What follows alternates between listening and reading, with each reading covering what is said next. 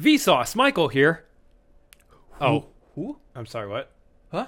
Oh, I'm I'm, wor- I'm still workshopping some things. Yeah, don't go with that one. Oh, okay. Hey guys, welcome to the Cinefanatics podcast. My name's Chris Adams. And I'm Robert Adams, I think, I guess. I don't know who. We're all Michael. Yeah, apparently. Who? Exactly. Done it. Uh, that's what we're talking about today on the podcast, guys. This Guess was such what a stupid intro. came out this week? I know we love it though. Guess what came out this week? Glass Onion.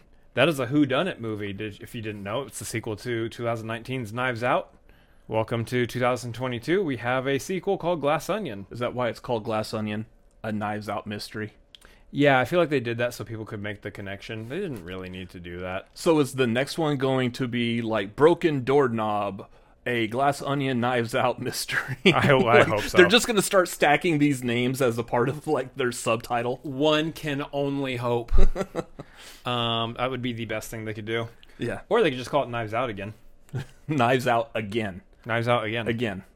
I feel like people made that joke before this one. Probably. Anyway, this isn't a Glass Onion review, even though we're shooting this podcast fresh coming out of seeing Glass Onion, which by the time you see this podcast is probably only going to be in theaters for one more day, if that long. If even that, yeah. in which case, if you hadn't seen it, you're going to have to wait till December when it pops up on Netflix, Yeah, I think it's like December 23rd or something. I think it's like exactly a month. end of the month. So, yeah, uh, I, I- I mean, I, we could say going into this, both of us seem to have enjoyed Glass Onion. Sure. It, it, it was a good movie.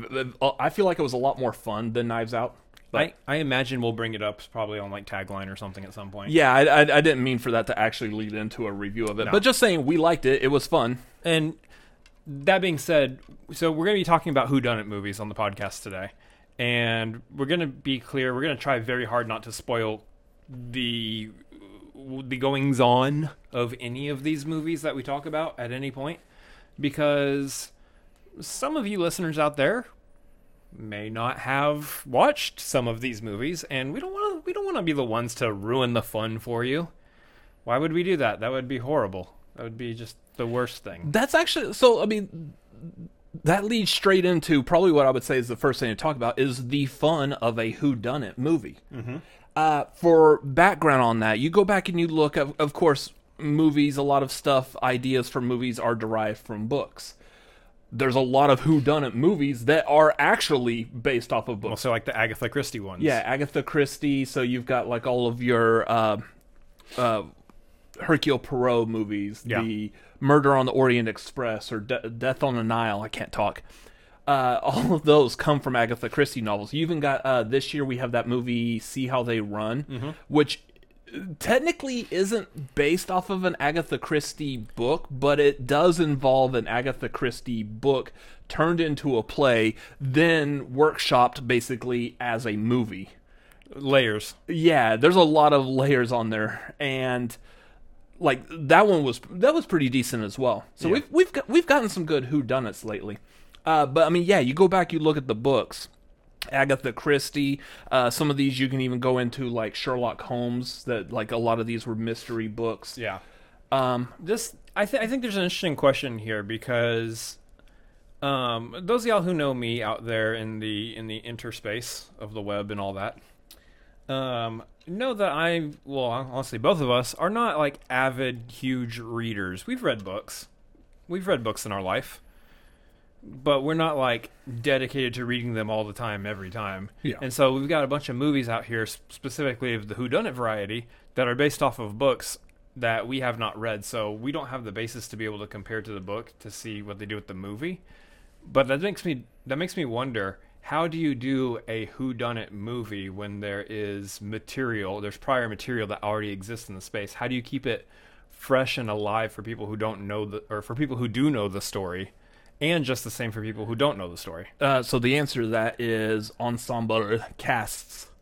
Uh, that's why you get like every actor known to man in Murder on the Orient Express, Death on the Nile, Glass Onion, Knives, Out. Yeah. Well, okay, even though for this example specifically, Knives Out, Glass Onion aren't based off of prior Right. books Right. like Death on the Nile and Murder on Orient Express are. Yeah. Um, but yeah, I would say that would probably be part of how you keep it fresh. Is just someone who went into Murder on the Orient Express having already either read the book or seen the previous movies that it was based off of, you already know what the outcome is. You know who who done it. So they have they're having to reach you by giving you a lot of pretty shiny stuff to look at, basically. Pretty people, pretty shiny people. Yeah. Uh, and which here's the thing though. Think back on Murder on the Orient Express. I know you weren't like huge on that movie. I was okay. That's that's the one movie I've been I've famously been saying that it was the best nap I've ever taken in a theater. Yeah, but with that in mind, I was like, how, how do I recover from a statement like that? Not to shame any of you guys out there who happen to enjoy that particular movie, Yeah. uh, but it's uh it, it was it wasn't my cup of tea. Yeah. Um so the other thing to keep in mind with that is even though you were falling asleep because of the story, how did it look? Cuz I remember that movie being very very like gorgeous looking cinematography wise, especially keeping in mind that you're having to uh, navigate a camera and acting and stuff through corridors on a train and whatnot. Yeah, I mean it looks like a train. Yeah. So I thought I thought like it was shot beautifully. So all of that is what's leading into helping people who may be familiar with the story already. But there's so the thing I think at the end of the day is that for those people there's no surprise there. They're not like surprised Yeah. when they find out who done it. Mm-hmm.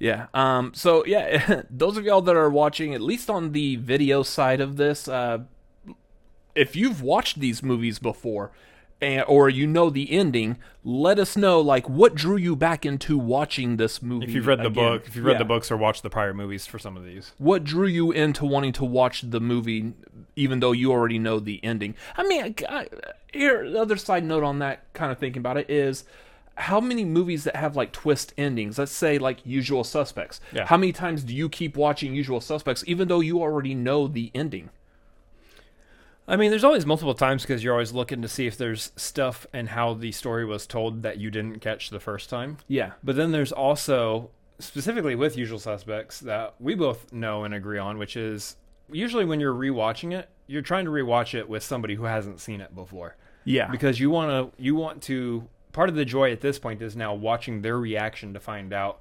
what what happened. Yeah, because some of these, uh, like I would say, there's a difference between like a Who Done It movie and just a movie like Usual Suspects isn't really like a Who Done It, but it is a crime noir type of movie that has that specific twist in like who is Keyser Söze. Yeah, it was just a who was it? Yeah. And that yeah, when when you watch that movie at the very end, that's a movie that lends itself to a massive jaw drop. Yeah. Like Sixth Sense. Uh like I would say the first Saw movie had me jaw dropping. Titanic. no, that was that, that was the ship that dropped, not a jaw that dropped. Oh, Um anyways. Yeah. Uh but aside from that, I'm looking at like the fun of a who done it movie. The fun of a who done it movie, I think for everyone like kind of like what we said earlier. We went to go see Glass Onion today. Granted it is like a 1 week limited engagement in a movie theater, otherwise you got to wait a month for Netflix. yeah. But it was a packed theater. Mm-hmm. We went 2:30 in the afternoon. It's the day before Thanksgiving.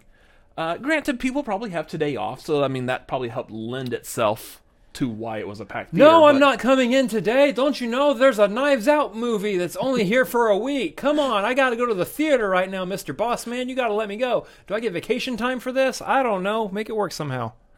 There's a movie playing. I gotta go. Yeah, um, that doesn't work. Sorry, movie? You're getting out for a movie? It's the new strain of whatever that's going around. It's called a movie. Oof. Anyways, um, so you go to it. I, I I feel like almost everyone who watches a Who Done It, almost everyone in that theater today, sat down in their theater seat.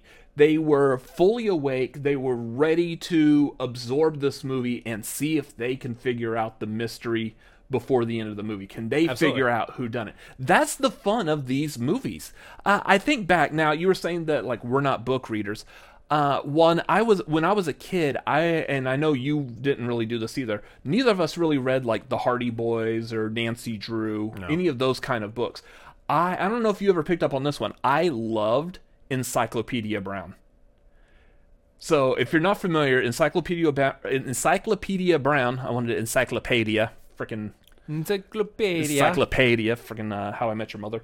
Um, Swarley? yeah, Swarley. Anyways, uh, that book, those books were written by uh, Donald J. Sobel, I believe.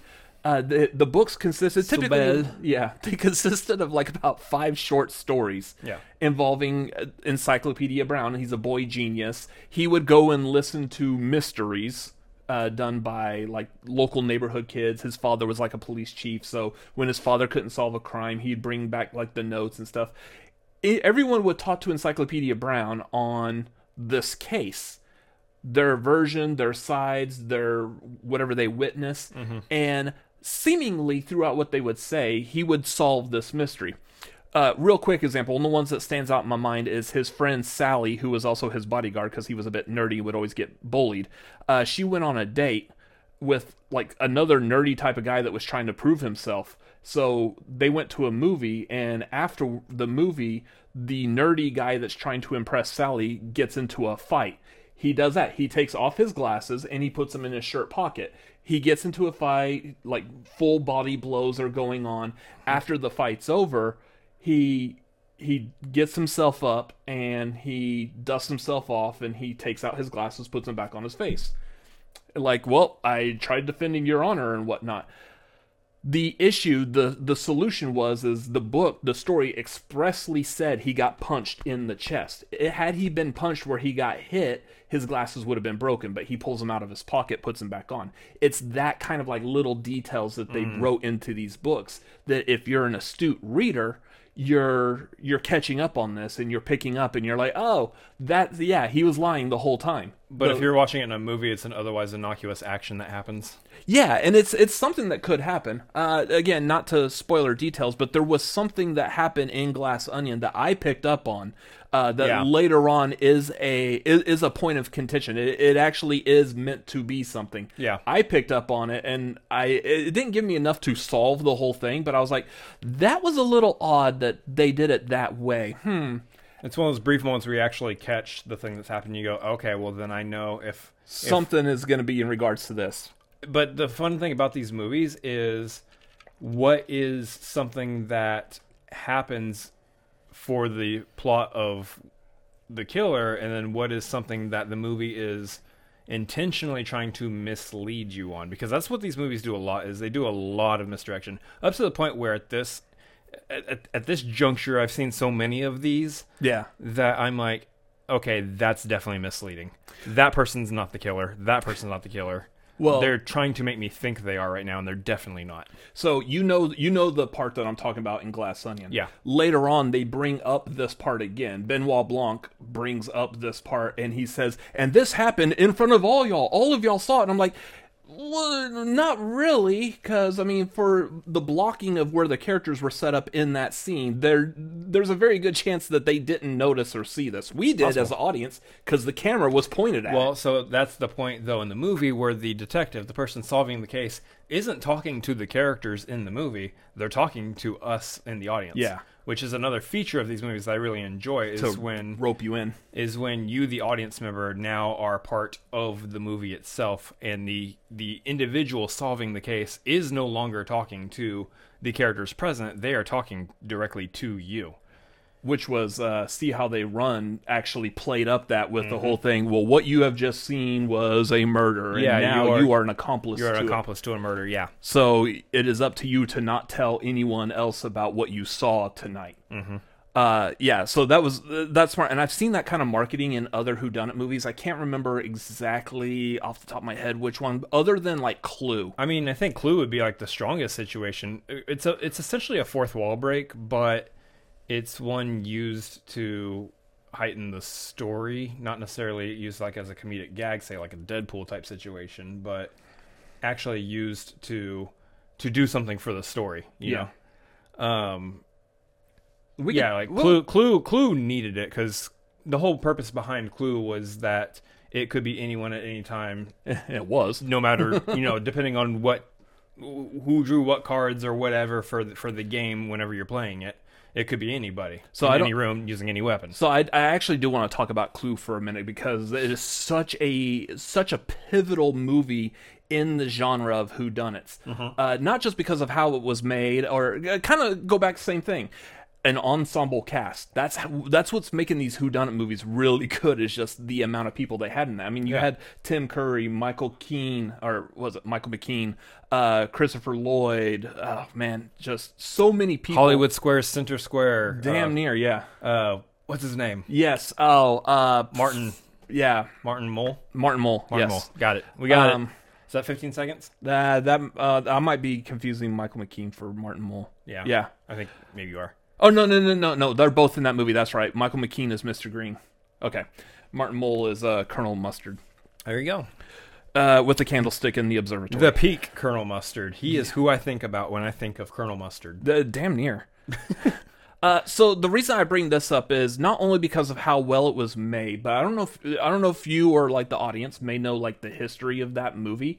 Uh, when it was released to theaters, I'm I'm pretty sure. So uh, mm, it's not really going to spoil anything, but that movie has three different endings. Yeah. Yeah, it's like you were familiar with that. I think at this point the movie's that that particular movie's been out long enough and that I'm not going to spoil the endings. It doesn't but- spoil the endings, but the fact that that movie does go in that direction is just it's it's based off a board game. Yeah.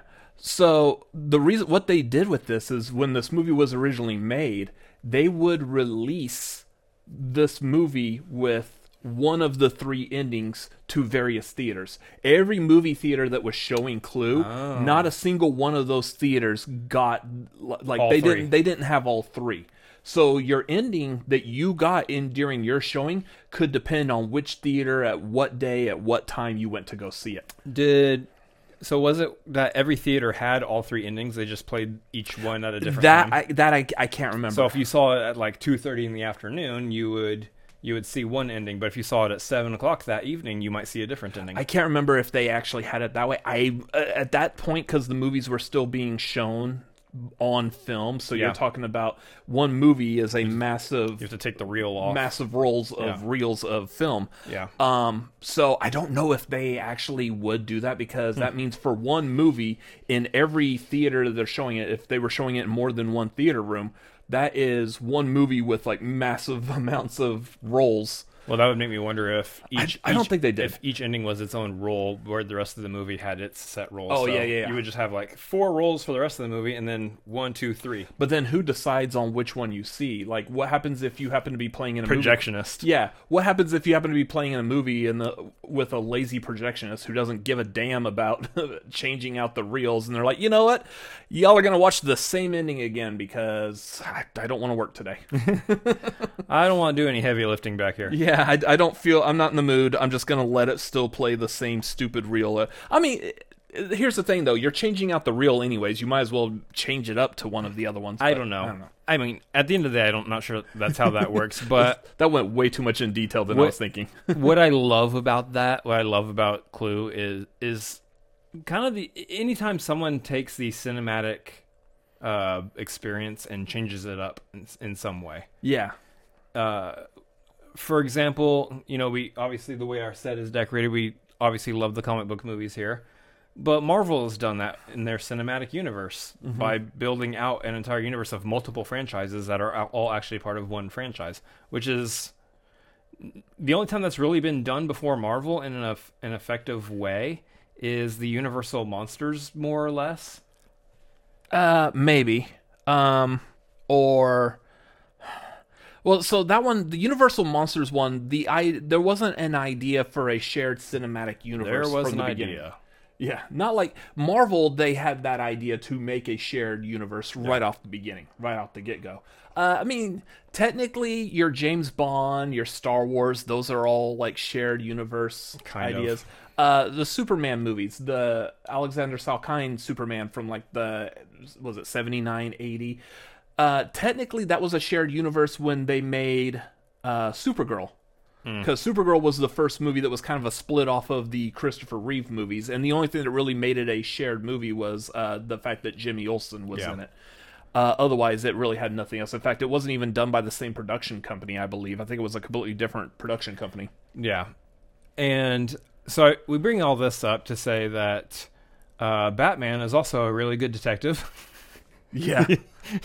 I'm not going to hide behind this one. I just, I literally just thought of, way. how do I spin this back into who done it?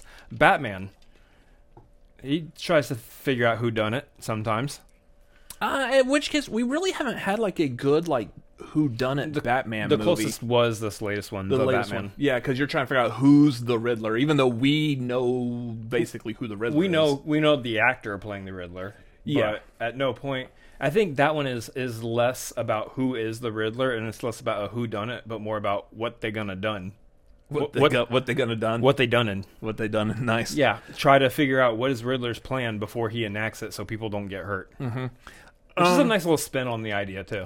Sure, but then that could go back to like look at the uh, the Sherlock Holmes movies with uh, Robert Downey junior I mean, in, at least in the first one, I can't remember the second one too much off the top of my head, but I know like the first one, you know basically who the bad guy is. You just don't know what they're gonna do. Yeah.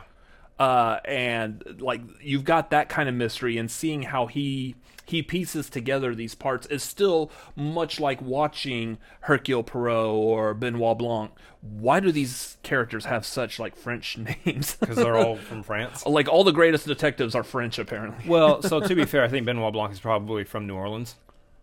Oh yeah, So Ish. that's French adjacent. yeah. So kind of. but yeah, like that's where all the great detectives come from. Uh, but yeah, you get like Sherlock Holmes, obviously not French. He's from England. Yeah. and yeah, like he's solving crimes, but it's more of we know who the villain is. Now we're just needing to solve what they were doing, how they were doing it. How do we get the proof to prove that they're the bad guy? Yeah. And so, in which case, that brings up why you watch one of these movies, even though you've read the story, or why you would watch one of these movies again. Because in that case, it's no longer about. This is the, the, the corny phrase that you can hang up on your kitchen wall or something somewhere, or put on a mug. It's it's the journey, not the destination. Yeah, it's all about how do we get to that point, not what is that point. mm-hmm. Because I can watch a movie and go, oh yeah, I can sit here throughout, you know, a Knives Out or a Glass Onion or you know any of these other movies and go, yeah, it's that person. And if I'm right, and I've been sitting there thinking it's that person the, the entire time, I'm kind of missing out on the journey a little bit. I'm just already set on, yep, it's that person. When they reveal it, go, okay, cool, well, I got it. Uh, uh, that's bad movie. I got it. I figured it out. And you can't you can't do that. You can't go bad movie because you missed out on the rest of the movie because you were just set on your thought the entire time. Yep, it's that guy. So for a really good example of this, this one was this is actually a really fun example. Uh, you watched See How They Run before I did. Yeah. and you know where I'm going with this. when I first sat down to watch it, you already know the ending, you know everything. I sit down and watch it, and here's the thing: eh, with when watching a whodunit movie, within like the first, I don't know, ten minutes or so, 10, 15 minutes of a movie, you're introduced to the characters. For the most part, most of the people that you should be suspecting are introduced within that first 10 15 minutes The person who did it, you know, you you've seen them, you've met them. very likely. There's some cases, I mean, I'm not going to be thinking some up, up right now off the top of my head, but I know there are some like later on, especially in horror movies. I'll touch upon that here in a minute. Uh, but there are some cases where yeah, you you don't see it till much later, but there's someone who may be mentioned. Like it may be a character off screen who has something to do with the story, the motivation behind all the other characters coming together for this, but we don't actually meet them. Yeah. Uh, but either way, you don't know anything about these characters in the first 15 minutes. You know it's this actor that's playing this character name, and that's it. You might be given like a little bit of details as to exactly who they are and why they're there. Yeah. But you don't have enough to make a full on educated guess yet. So with See How They Run, I put it on, and within the first 10 15 minutes, I had already like just deduced on my own who I think is very likely to be the killer. And this is before a person's like even killed. Yeah. I was already like kind of figuring out who the killer is very likely going to be. And then I come into your room just as like trying to like prove to somebody that I might be smart and know who this is. I'm like, hey, Knowing full well that I've seen this movie the Yeah. day before. yeah, so I'm I'm I'm basically wanting to give some kind of a receipt saying like, "Hey, it is this person." I I've already figured this out. In which case you're like, well, you're either really smart. And yeah, that's the risk. The risk of doing that is the risk reward situation is you're coming in here going, I it's this person, and if you're right, yeah, champion me, woohoo, pats on the back. You're really smart. You did a good job. but if I'm wrong, I just made myself look like an idiot in front of you. Yeah, like I'm just full on stupid with this, and I'm just hoping maybe there's a part of me that's intelligent. And which one were you? Uh, I was not the intelligent one. No, no, you were not. I was not. Thank you for uh, making sure we go out of our way to point that out. Thanks. anything, Brother. I, anything I can to blow your ego every now and then. That's Yeah. the wrong phrase, but keep moving. Yeah, I am. Uh, anyways, so yeah, I was wrong about that, which is fine. But that brings up kind of like what you were you were kind of talking about a second ago. If you're watching a Who Done It movie, and this is going to be completely based off of who you are, your personality, how you think and understand and comprehend things. If you figure out the Who Done It like within the first like 15 20 minutes of the movie granted you might not know the motivation. You could have just been like a really good guess. Like it's that person and turns out it was that person. You just don't know why. Uh, but as you're watching the movie of course that solidifies your opinion but if you guess who it is right off the bat, are you sitting there looking at like, well, that was a terrible movie. I guessed it right off the bat. Well, no, because you don't know why. Again, you don't know the motivation. You just luckily guessed the person, uh, and that's just you. That's how you deciphered it. Someone else, I could watch a movie and do that and be like, well, that was a crap movie. It could easily tell who the Yeah, killer it was was. predictable. Yeah, you watch it and you don't figure it out. That doesn't mean you're stupid. Yeah. It just means you may not be the same kind of observant as I am or anyone else is. So that's why that's why I'm impressed by the writing in these kinds of movies because they've got to cater to the entire audience. Yeah. They've got to be able to cater to the people who are on their toes and maybe could figure it out. And the the way they do that specifically is they withhold information from the audience. Um, I, I every time I try to go into one of these movies and try to figure it out, every time I, I I'm trying to pinpoint it's this person, it's that person. There's always information that they don't show me until like the last 20 minutes of the movie. That mm-hmm. if I had that information in some form or fashion, obviously they're not going to like spell it out for you and hold your hand with it. But if I knew I had that information at some point, then maybe I could have figured it out. But you know, they like to they like to keep that thing because they want to they want to. I think a good writer wants to maintain their power and control of the story over you, the audience member, and they want to they want to be able to you know still give you that element of surprise Yeah.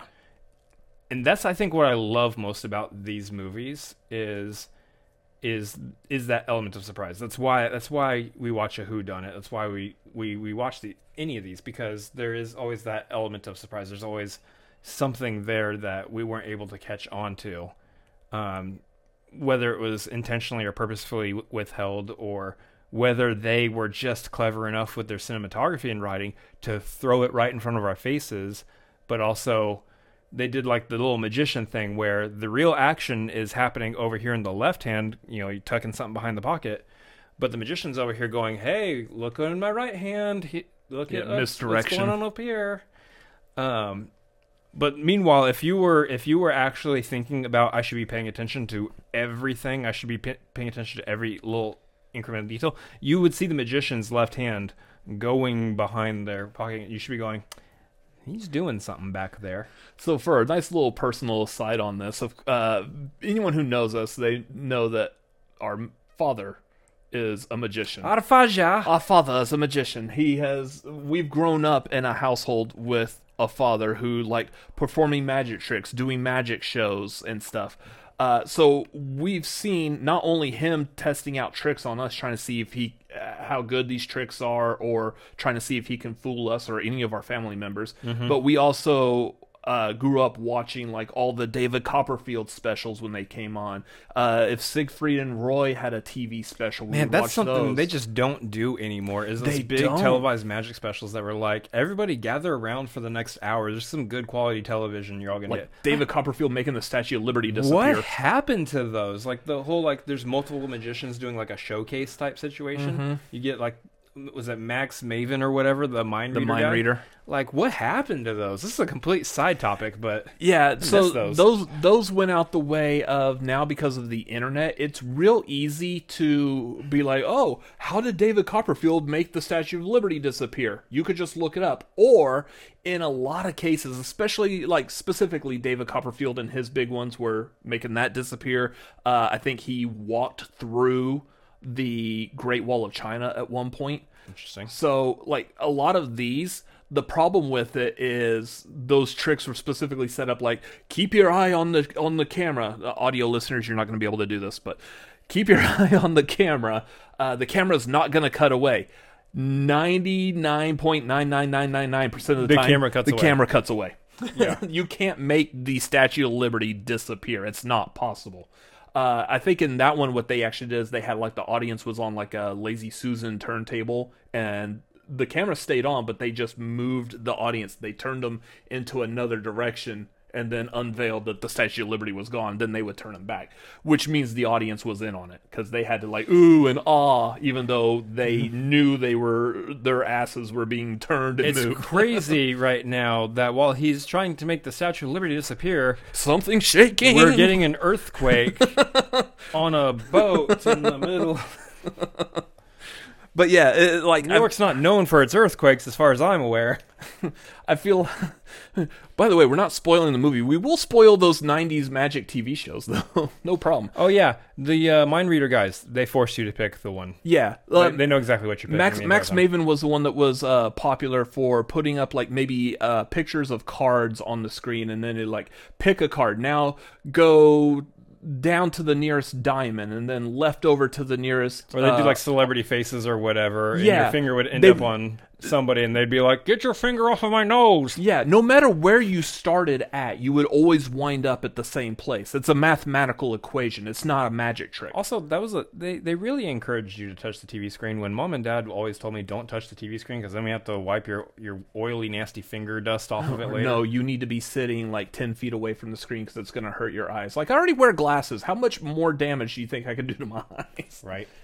Uh, but yeah, so we grew up with a father that would have us watch that. So whenever he did tricks, because we were used to that, we're now used to watching any magician that's like, all right, keep your eye on the quarter. And then they would hold the quarter right hand, make it look like it's disappear with their left.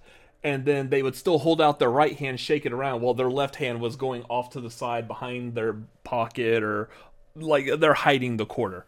So like we're yeah we're always watching that instead. Magnets and fake thumbs. Magnets and fake thumbs. yeah, the fake thumb. Anytime they make a handkerchief disappear, it's a fake thumb. It's in a fake thumb, which in which case again they are waving it right in front of you and you don't see it. If you know there's a fake thumb, you can see the fake thumb. You Yeah. can see like the line break at the bottom of the thumb. there might be But- sometimes there might be a shade difference in the person's skin tone and the tone of the skin of the fake thumb. yeah. Well, like for example, both of us have done that. Like our father has had like both of us do a trick like right. that before. I'm waving my hand. Here it is. Mm-hmm. There so it both is. of us have worn that fake thumb. yeah, we've seen it. It's again, it's it's something that's done that's right in front of your face. And these all these movies, they do it all the time. Yeah. So it's all about that misdirection, and in which case, yeah, that's basically what the writers of the movie are doing. They are layering that misdirection and stuff. So it's just a matter of again cinematography, how it looks, get the ensemble cast, so your brain is paying attention to. Ooh, I'm seeing this person over here, this person's over here doing this. Uh, like for example, Glass Onion. You had uh, Kate Hudson was a very loud and rambunctious character in this movie. Every time Yeah. she was on screen, she's like, "Look at me." That was that Yeah. was the point of that character was to look at her. In fact, at one point they are actually saying that that's what they're doing is you are purposely looking at her while something else is going on. Yeah, I mean that again. That goes back to the, being the ensemble. Yeah, you always have the loud, flashy characters of some sort, and that that is what misdirects you. Uh, other things that misdirect you. Um, it's it's a trend. It is a trend almost in every single one of these movies. It's like a an it's like a structure that these movies have to follow every single time, which is within that misdirection. There is always that one person that they are trying to build up to be the this this is the one you should be watching. This is the bad guy we're doing we're showing you right now. and it never is. It never is that person. Red herrings. Yeah, red herrings. What I would love to see is I would love to see a movie where they build up for that person and then they they do the they do the oh well it couldn't have been them thing that they do in all these movies to let you know okay yeah we're just kidding. It's not that character. It's going to be some other character over here. Mm-hmm. what i would love for them to do in one of these movies is build up that character then do that do the oh well, it can't possibly be them. It's this person over here. And then it actually was them. They actually legitimately just told you it was them like in the middle of the movie. And then Yeah. boom it turns out that is them So- they never do that because i think that's a very risky play to try to do So, but I'll give you an example of where that play actually did happen. Um, and this is going to lead me to another another part that I wanted to talk about with whodunit movies that you're probably not going to have very much to say. It's not going to be in my Uh, ball, ball hor- house field horror movies. field house Yeah. ball field court yeah, Yeah. Why are you making sports references? We're talking about movies. you don't know the only sports you know is the sports movies. Moneyball. if, if we ever do a podcast about sports movie, gonna be really short. We're like Moneyball, Rudy, great. Those are great. Hoosiers, I love, I love Warrior. Remember Titans. The which movie? Exactly. Yeah. Couldn't remember them. Um. Anyways, a stupid joke. Um. Yeah. So horror movies have been very popular with this kind of a setup, uh, especially like your slasher movies, like late seventies, eighties, and then the, they did it a couple of times in the nineties, especially on the advent of uh, the Scream movies repopularizing the whodunit slasher basically how it was set up. Uh, so I will say for Scream, um, there's not really a way of saying this without at least spoiling a part of Scream. So I'm, I'm gonna say this. If you haven't seen it, you don't. the care, person but- wearing the ghost face mask is the killer. no, there's Oh. a part. There's a part in that movie where a character uh, is. This was again. Keep in mind, this is the mid '90s, so cell phones aren't really prevalent yet, like they are today. Calling the home phone. Well no. He they show this character uh, cubs climbing in through a bedroom window and he immediately drops a cell phone. And that is in the case of this movie that's what makes him immediately suspect number one because why would you have a cell phone on you? No one has cell phones in the mid 90s that was the big clue. That was the big red herring. Unless you're a big, rich, like office worker, and then your phone is a brick. in which case he wasn't. Like he had like it was it looked like either like the small Nokia brick or like I think it was like an old flip phone or something like that. Mm-hmm. But there's so much of the movie that is focused on him potentially being the killer because he had a cell phone and there was no other reason for him to have that. yeah. He's the killer. But again- he was the killer. And that was the whole reason that they showed that is just to flat out tell you, hey, by the way, this guy is the killer. There's no other reason for him to have a cell phone. The only reason they show it falling out is to flat out tell you he's the killer because he has a cell phone. But that's like again, that's like one of those things where like it's right there in front of you, and maybe some maybe some people like yourself would have caught that. Mm-hmm. Maybe you catch it more on a repeated viewing of Scream. I didn't catch it the first time I watched it. Exactly. If I had watched, if I was watching Scream for the first time right now, I'd probably be like, "Huh, that's kind of weird that they did that because they haven't really made any references to cell phones until now." Yeah. So upon repeating viewings, that's something that you catch. But the first time around, you don't catch it. That's again an example of something that they like to do, where it's right in front of your face, but it's still hidden. Yeah. It's hidden right in front of you. Now, the fun thing with that, though, is the timing. They could have only gotten away with that using the cell phone as like the red herring, basically. Uh, they could have only gotten away with that in the first Scream movie. If you go and you watch Scream 2, they they try to lead that path again when someone's calling like Gail, Dewey, or whatever. They're out in like this college campus quad area. And they're like, well, we just got to find the person that has a cell phone. And so they look around and everyone's on a cell phone. Within the course, I think that was like one year later. Not only just in the story of the movie, but also in how it was actually filmed. Within the course of one year, we've gone from, well, that's odd that someone would have a cell phone on them, to, well, we've all got cell phones now. Just got to get used to it. Yeah. it's so funny that that was that the first Scream movie was able to take advantage of its place in time to make that a a, a thing, a point.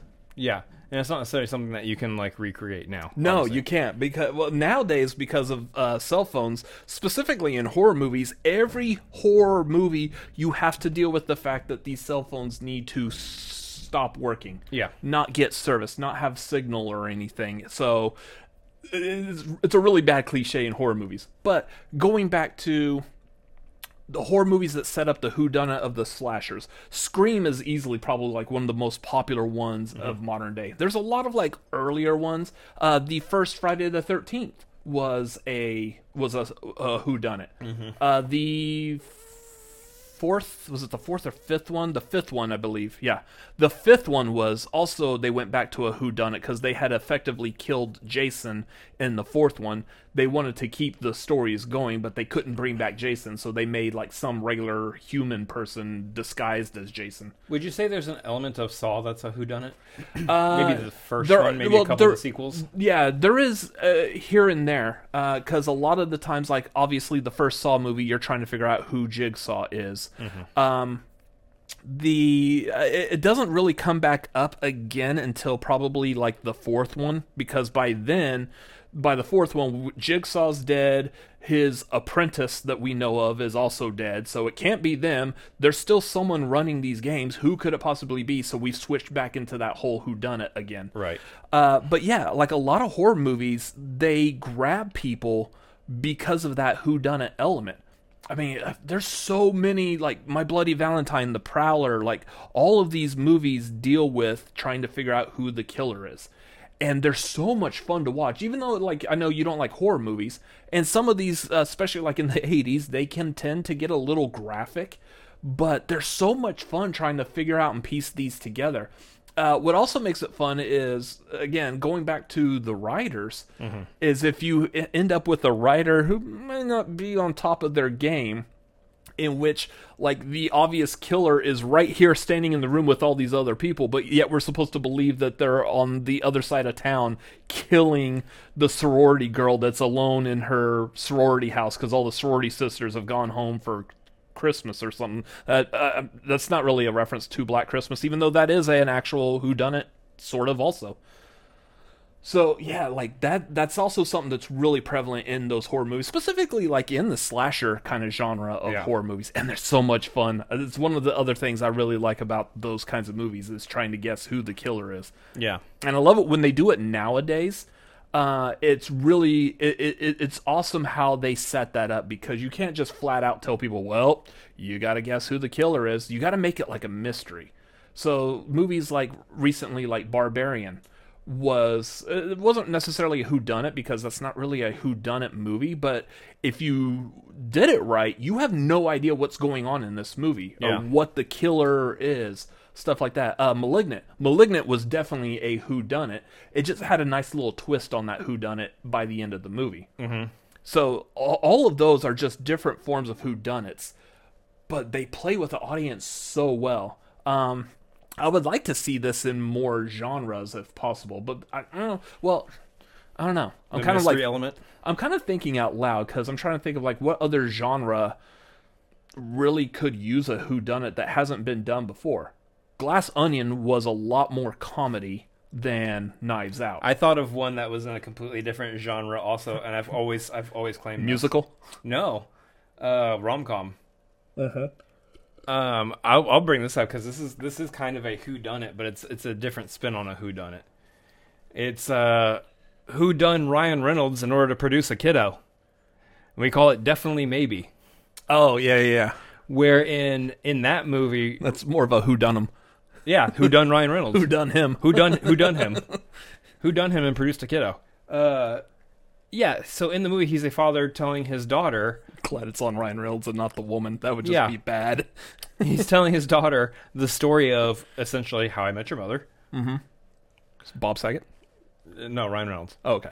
Uh, he's he's telling the story of of how he met her mom, and then at the end, there's there's like three women. There's three women in the story, and she has to try to figure out which one of those three women is her mom, which is kind of weird and twisted if you think about it. Like, hey, just to let you know, I slept around with three women. One of them is your mom. The other two, they were just a good time. Yeah, that's a weird thing to tell a kid. All right, well, I'm glad you had fun, Dad. Uh, for con- Uh, for context, real quick, I have not seen this movie, Yeah. so I've yet to experience this. And Oh, I it's a great movie. and I don't know who the mom is. So No, I lo- I love the movie. I'm not going to say who the mom is either because that's that's a that's the key to the movie. yeah, You're supposed to sit there with with her and try to figure out based on how he's telling the story which one of the three women in the in these stories is her mom. That's fun. And in this instance, it's a little bit easier to figure out because you have one of three options. Mm-hmm. It's not going to be like I'm presenting to you three women. Oh no, just kidding. It was Becky who was in the background of every single one of their stories the entire time. Okay. No, it's not that situation. I thought it's you one of the three. I thought you said like it's a lot easier because it's one of the three. I'm like, oh, so this isn't like the story of my life, like back in college. And like, well, it could be any number of like twenty thousand different people. I mean, I'm just saying. no, I'm not trying to brag or. Let's change the subject. that was supposed to be funny. Twenty thousand. He said twenty thousand. the number he went with for this obviously fake story was 20,000. I was trying to go with something that's just absurd, just absolutely absurd. Your body count is legitimately an actual percentage number of the city of Austin. Pretty much, yeah. Good lord. Uh, no, it's it's one of three potential women, so you can kind of figure out. But then it's about where does the story go from there once she also figures out which one is her mom. Mm-hmm.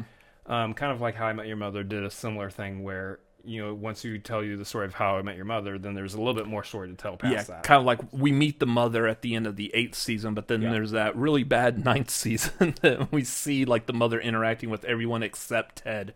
Interesting. Anyway, What? yeah, it's it's like ninth seasons apparently aren't great for TV shows or something. Well, some of them don't even exist. Yeah. Scrubs. anyway, so yeah, that's what I like is when you can take that that mystery genre and intermingle it with another genre. That's that was a good example of a rom com. Like, who, how do you, how would you how would you mix the mystery element into a rom com otherwise? I mean, you could have a situation maybe like you've got mail where we're not actually just introduced to both characters. Mm-hmm. In that situation, you might be able to do like a spin on that. Obviously, that's not the actual movie we get with You've Got Mail, where we are introduced to both characters. But maybe you just follow Meg Ryan's character the entire time, and you're trying to figure out who is this person that she's talking to. It's got to be someone we've met at some point throughout the rest of the movie. Yeah, it's some. It's one of the other. And in which case, I think that's another reason why uh, you get you see so much of an ensemble cast. Because I think in some of these that if you were to do it, let's let's use the cast of You've Got Mail for example. If it's Meg Ryan, Tom Hanks, uh, who all else is that? Greg Dave Kinnear. Greg Kinnear, Dave Chappelle, briefly. Yeah. Uh, like Jean was it Jean Stapleton is in that I think. Um, Steve Zahn. Steve Zahn, yeah. And like if this is the cast that you're working with and It's Tom Hanks. Yeah, you're like, well, it's got to be the other big name in this. It's got to be Tom Hanks. So, how do you solve that problem? You hire a cast of like 10 big names. So you're like, well, very likely it's probably going to be one of the big names, but I don't know exactly who. Yeah, you get like well-established actors. You get a mess of them, Mm-hmm. and uh, you uh, you try to figure that out. Yeah, because you don't want it to be like the person who has been like an extra in the movie the whole time. Yeah. So anyway, that's uh there's a lot to go in on on about uh these kinds of these kinds of movies. I mean, there's obviously there's a number of them. We could even do like a whole podcast episode where we're actually talking about the actual spoilers of these movies and how the movies played them out specifically. Mm-hmm. Which, you know, that's a thought, that's an idea. It might be something you could let us know in any comments or anywhere that you can reach us if that would be something that you would like to hear or see. If we just actually like at some point do a deep dive specifically on Knives Out and Glass Onion.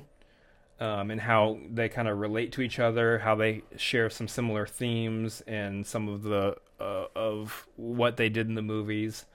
Because there's definitely there's definitely some connective tissue, I believe, between the first two about who and how and why and where and when and and what So that narrows it down to a question that you have going into any whodunit movie. exactly. Yeah. Who, who, where, when, how, why, and what? Yeah. I said what twice? Dodge, duck, dip, dive, and dodge. Yeah. Uh, yeah. So I mean, that could be fun to do something like that, but I don't know. Yeah. uh, Overall, yeah, these movies are a lot of fun to watch. I think there's Except for uh, Murder on the Orient Express, it was a lot of fun to take the nap that I did. Yeah. Uh, so here's the thing: like, even with the ending of Murder on the Orient Express, I wasn't disappointed by it. I thought it, I thought that was a very logical ending. I don't think you can do that ending a lot. I will say I need to rewatch that movie. I think I was just really tired that day, to be honest, and it was kind Yeah. of a slower paced film. In which case, slower paced plus I'm really tired. Usually not the best mixture, Mm-hmm. Uh, pop some coffee in me, and I'm I'm I'm there. I'm ready. So I probably do need to watch it again. But at this point, we're back to that same topic. I know the ending. I'm watching it again just to just just to give the movie a fair shake. But I can't. it- It's hard to give it a fair shake if I've already been kind of spoiled on the ending at that point. Which is why I will say I very much enjoyed Death on the Nile a lot more. See, I watched Death on the Nile, and I can't remember who the killer was. You really can't? No, I can't remember. Oh, I might need to. The problem with that though is I'll probably like if I ever rewatch it again, I'll probably remember like immediately. Oh yeah, you will. I'm like, oh, that's right. Yeah, you'd remember. Like I remember, I remember the killer in Murder on the Orient Express, and that's what I'm saying. The way that that one's set up, I don't think you could do Well- that that often. that that particular one is very memorable as to who the killer is. Yeah, Um, Death on the Nile isn't as memorable as to who the killer is which is why I don't remember it. because again, if you look Or at the Titans. if you look at the first one and that second one, Mm-hmm. you can clearly see there's a big difference in who did who who done did it, who who done did the thing in the first one and who done did the thing in the second one. That's right. We're the Cinefanatics coming to you from the South, where we done don't know who did done done what. Yeehaw, partner. Um, They bring the truck with did you? Which you did you? Completely screwed that one up. you can't even you can't I even can't do words. normal. I can't do normal words, much less the redneck ones. This this man decided to do a podcast, ladies and gentlemen. uh, that's why we have a video component so you can watch his goofy ass. Hi, Anyway, hello, camera. Yeah. So I mean, that'd be fun, maybe to talk more in depth about like the connectivity between Knives Out and Glass Onion, because outside of Benoit Blanc, like if you're just thinking about it on surface level, there really isn't a whole lot of connectivity. it's just him. I said, boy, I say. Uh, but there is a way like how he deduces the murder and the role other characters play in the movie in comparison to the role that characters in Knives Out played. Yeah, This there's there's characters in both movies that play similar very similar roles. I'm thinking of one specific in Knives Out and then one specific in in Glass Onion. yeah. So it might be fun to do that at some point. Um, probably not going to do that next week. I think we, we have other plans for next week's podcast. So Yep. But I don't know. if We feel like we have anything else to add on this one. No, I think that I feel like that covers most of like the conversation I was thinking of having on this. Yeah. I mean, I know like outside of like talking about in-depth spoilers on these movies, you know, that might be something that people might be more interested in for sure.